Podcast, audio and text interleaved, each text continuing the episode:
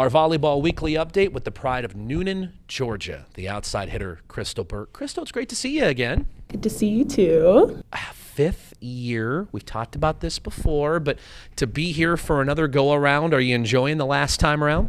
Oh, I'm loving the last time around, honestly. I'm so glad that I came back, and um, the experience has just been really great so far. What has it been like being that leader, being the old grizzled veteran of this volleyball team? Um, well, I'm definitely feeling it more in the fifth year, but honestly, it's really nice um, getting to teach the younger girls and having them transition so smoothly from coming in and being able to lead and then have them rub off on what the, we want the culture to be and everything like that. So it's going really good. I know you're not much for individual honors, but I'm going to brag you up for a minute. You are eighth in school history and career kills, seventh in digs, and you're one of just six players in school history to have a thousand in each of those categories. That's pretty impressive stuff when you hear some of those things. And You got honored, obviously, on Thursday before the match. What, what does this mean to you to have your name etched with some of the best to ever play here at South Dakota State? Um, it's honestly kind of crazy. Uh, obviously, I came here like – wanting to make the program b- better, and that's the idea I had in my mind. So just seeing these awards is really making me very grateful for where I am today, and just all I can say is that I'm happy about it, I guess. what is it about this team this year and five set matches because there's a lot of fans around here, Crystal, that are trying not to have heart attacks, and you and your teammates are putting them through this. There's something about some drama that you guys have this year.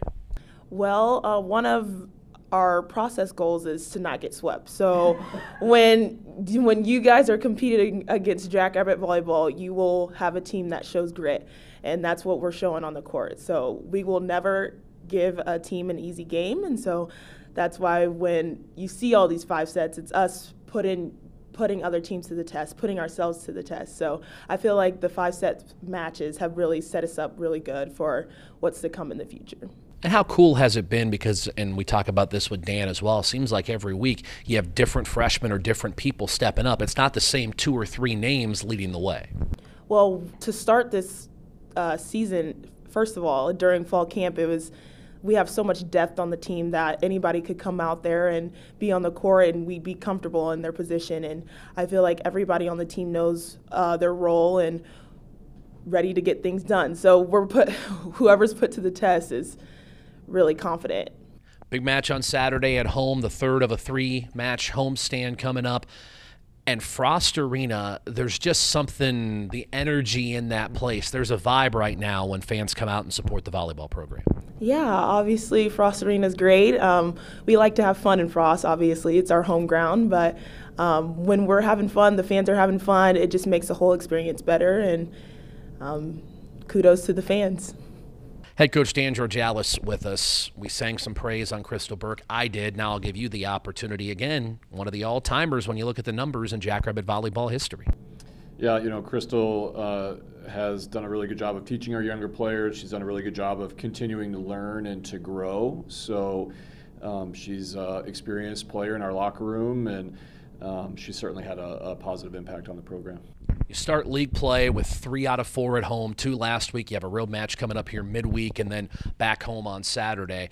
And important to get off to a good start in league play. And you hit a little bit of a speed bump on Thursday, and then respond in a big way on Saturday. That win on Saturday with how everything plays out, that's a, true testament to the grit, as Crystal talked about, of your program. Yeah, I think everyone was kind of disappointed with how we showed up on Thursday versus Denver. And I give our team a ton of credit. We've had adversity and we've had bad matches this season and we have continued to be consistent at owning the response. And uh, we saw a totally different side of our program on Saturday, and to beat the defending champions at home so early in Summit League play, I think it gives us uh, a lot of confidence going through the rest of the schedule and hopefully starts a little bit of uh, momentum for us.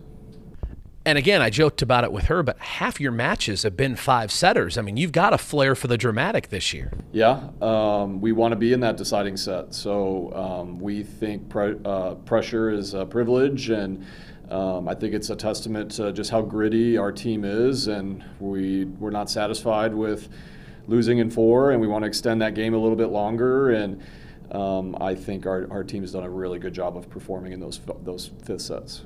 And you know, in those pressure moments, certain people are going to step up. You know, Crystal's going to be there. But to see the others, and it seems like it's a different person each time out. And we'll look at Mesa on Saturday. I mean, she has three huge points in that deciding set. Yeah, Mesa probably had the best game of her career. Um, some big, uh, some big digs. Uh, it was one of her best games defensively. She passed really well for us. She had an ace and some big points in the fifth set. So certainly Mesa um, did an awesome job Saturday, but uh, it was a great team win. Defensively, uh, side out, scoring. We had a great serving uh, performance with 10 aces and only five errors. Um, a great team win that I think the whole program um, gets to celebrate. What are you happiest with from your team right now?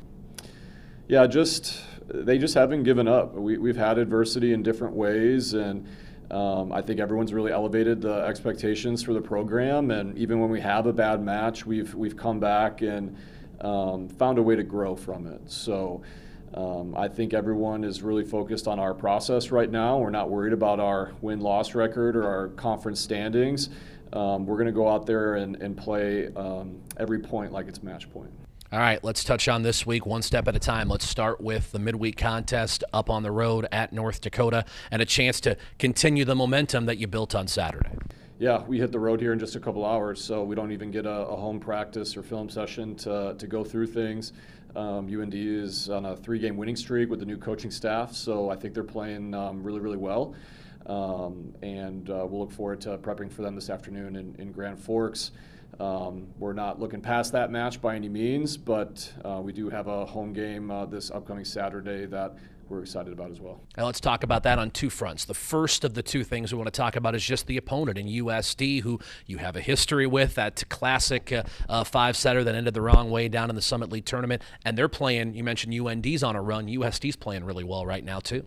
Yeah, they've had a great start to their season. Um, we're excited to get our matchup versus them uh, in Frost uh, early in the conference slate.